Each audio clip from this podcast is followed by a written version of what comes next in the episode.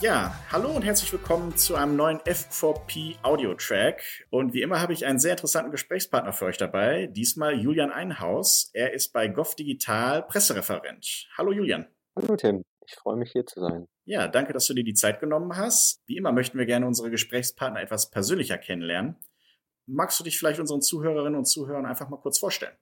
Ja, natürlich, gerne. Also Julian Einhaus hast du ja schon gesagt. Ich bin mittlerweile 38 Jahre alt, Kommunikationsmanager bei GAF Digital in Berlin.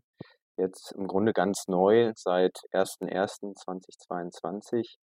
Ich habe die letzten 15 Jahre in Potsdam und Berlin studiert, gelebt, gearbeitet, wohne mittlerweile mit äh, Familie ein bisschen außerhalb von Berlin im erweiterten Speckgürtel in Brandenburg auf dem Land, fühle mich da ganz wohl und ich bin von Hause aus Diplom-Verwaltungswissenschaftler, mittlerweile auch Pressereferent, Pressesprecher, du hast es schon gesagt, und Kommunikationsmanager, wenn man so will, aber da kommen wir sicherlich äh, später nochmal drauf. Im Herzen bin ich aber auch immer noch Fachjournalist und äh, politisch sehr interessiert, äh, insbesondere was die Digitalpolitik angeht.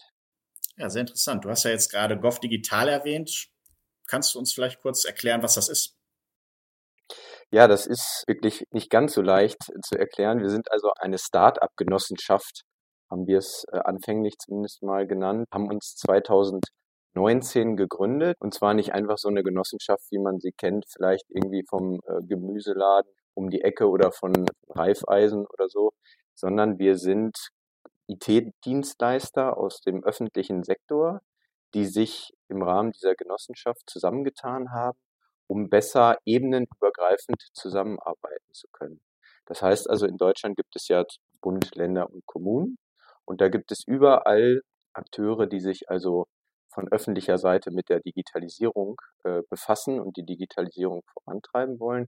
Und da haben sich, also mittlerweile sind wir 22 Mitglieder und wachsen noch weiter, da haben wir uns zusammengetan, eben um das besser über diese föderalen, über bürokratische Hürden äh, hinzubekommen, die Digitalisierung. Okay. Ja, du hast ja dann auch schon gesagt, du bist da ja als Kommunikationsmanager tätig. Kannst du einmal kurz beschreiben, was das bedeutet? Wie sieht ein normaler Arbeitstag für dich aus? Also der normale Arbeitstag ist seit, wie für viele von uns, denke ich, seit äh, 2020, Frühjahr 2020, findet im Homeoffice statt, größtenteils zumindest oder mittlerweile sogar äh, ausschließlich.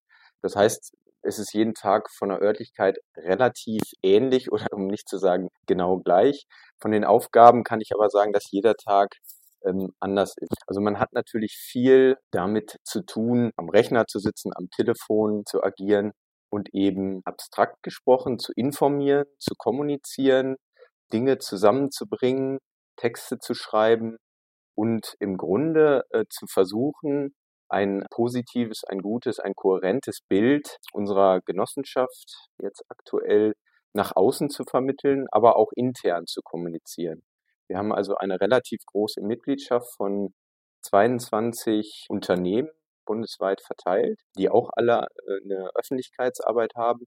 Und das ist dann eine der Herausforderungen, sagt man irgendwie zu Neudeutsch, eine der großen Aufgaben, das alles auch zusammenzubringen und sich mit den einzelnen Leuten auseinanderzusetzen. Ja, du hast das ja jetzt schon gerade erwähnt, dass du da äh, für eine positive Darstellung nach außen und auch nach innen sorgst sozusagen. Und ähm, naja, dieser, dieser größere Raum des öffentlichen Dienstes, des Public Sectors hat ja eher ein verstaubtes Image. Was kann man deiner Meinung nach ändern oder was muss man tun, um den attraktiver darzustellen, den öffentlichen Dienst?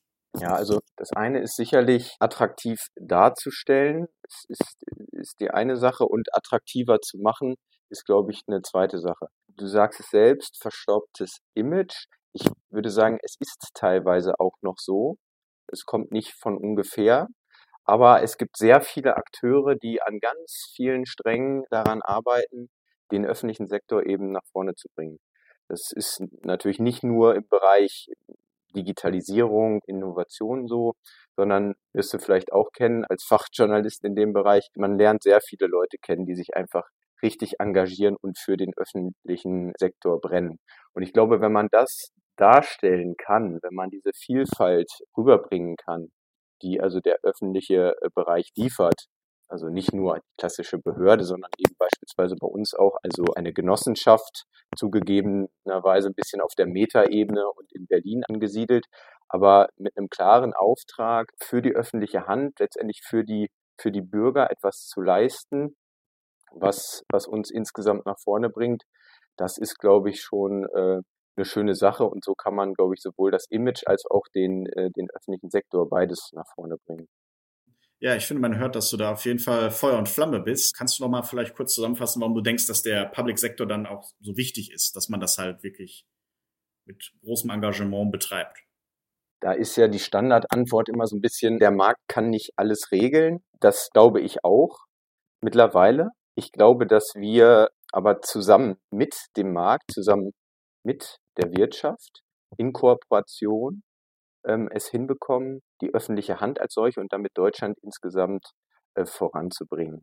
Ich finde, dass der öffentliche Sektor deshalb spannend oder vielleicht ein bisschen heterogener, würde ich fast sagen, ein bisschen aufwendiger äh, zu bespielen ist, sage ich mal, weil man eben nicht nur wie äh, in der Wirtschaft nach, weiß ich nicht, Effizienzgesichtspunkten, nach Kosten, nach Nutzen agieren muss, sondern es gibt eben neben Effizienz und Effektivität auch noch die Ziele Legalität. Es muss also juristisch einwandfrei sein und Legitimität.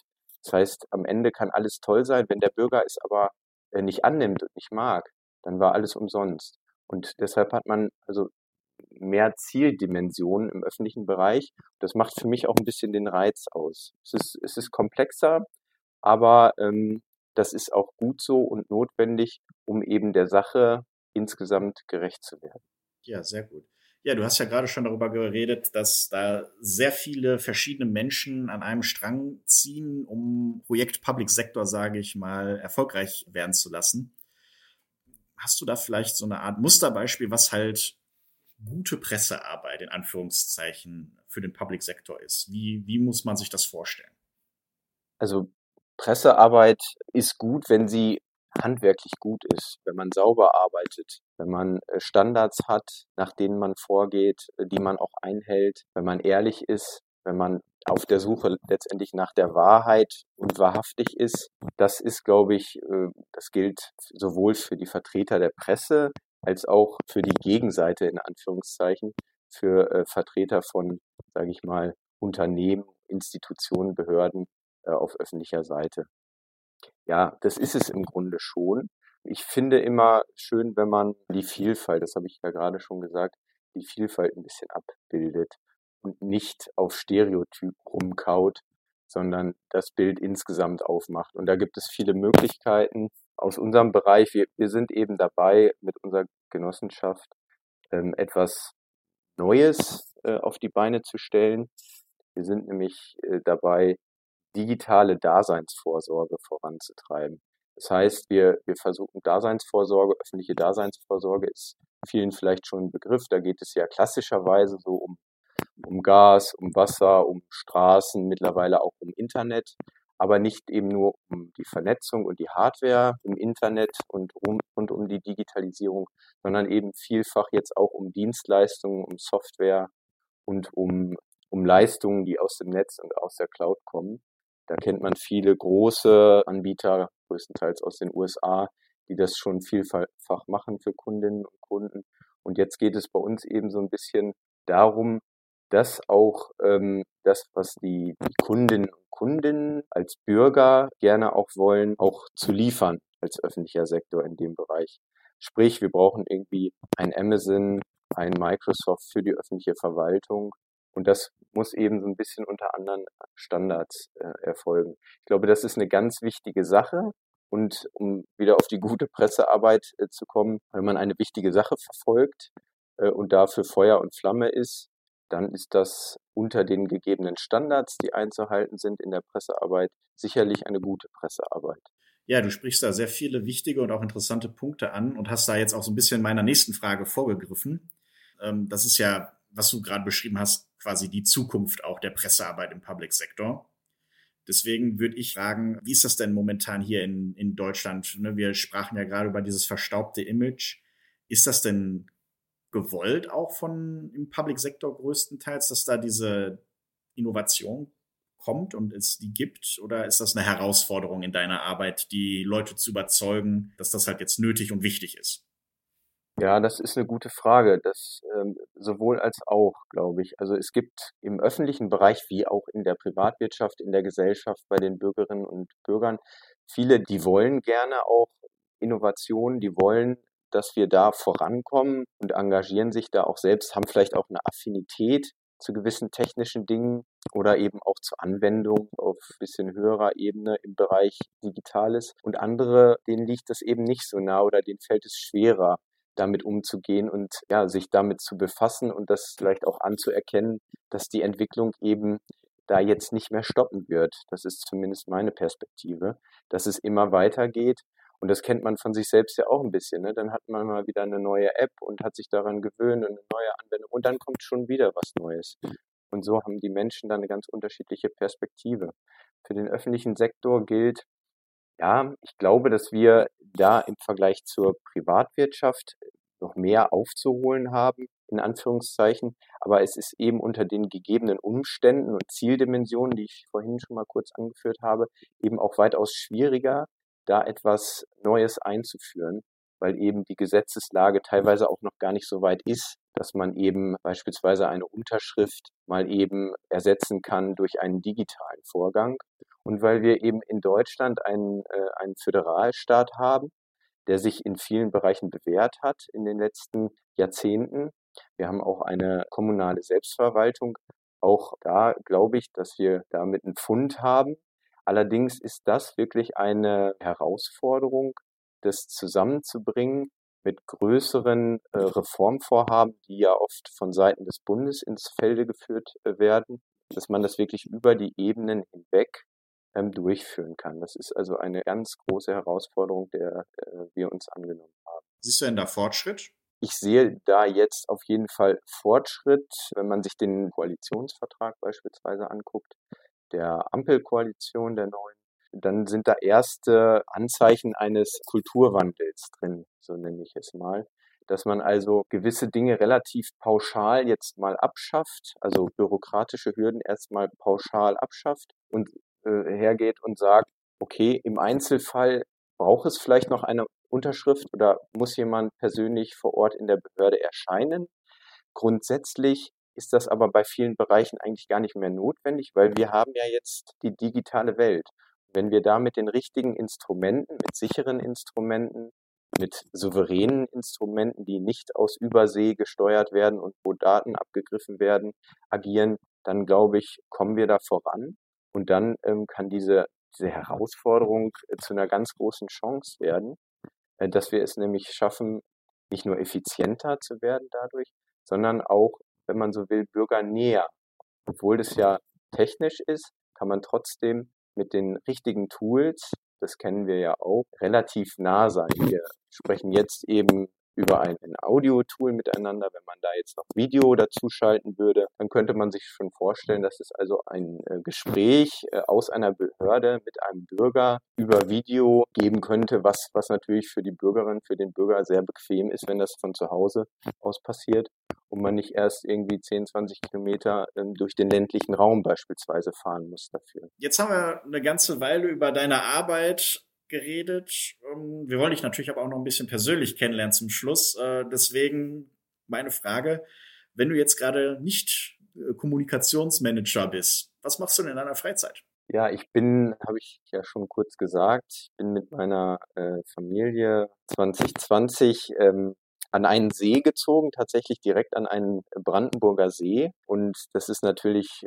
von der Natur her sehr schön. Also ich gehe im Sommer gerne schwimmen, mache aktuell mit, mit Nachbarn hier zusammen Eisbaden.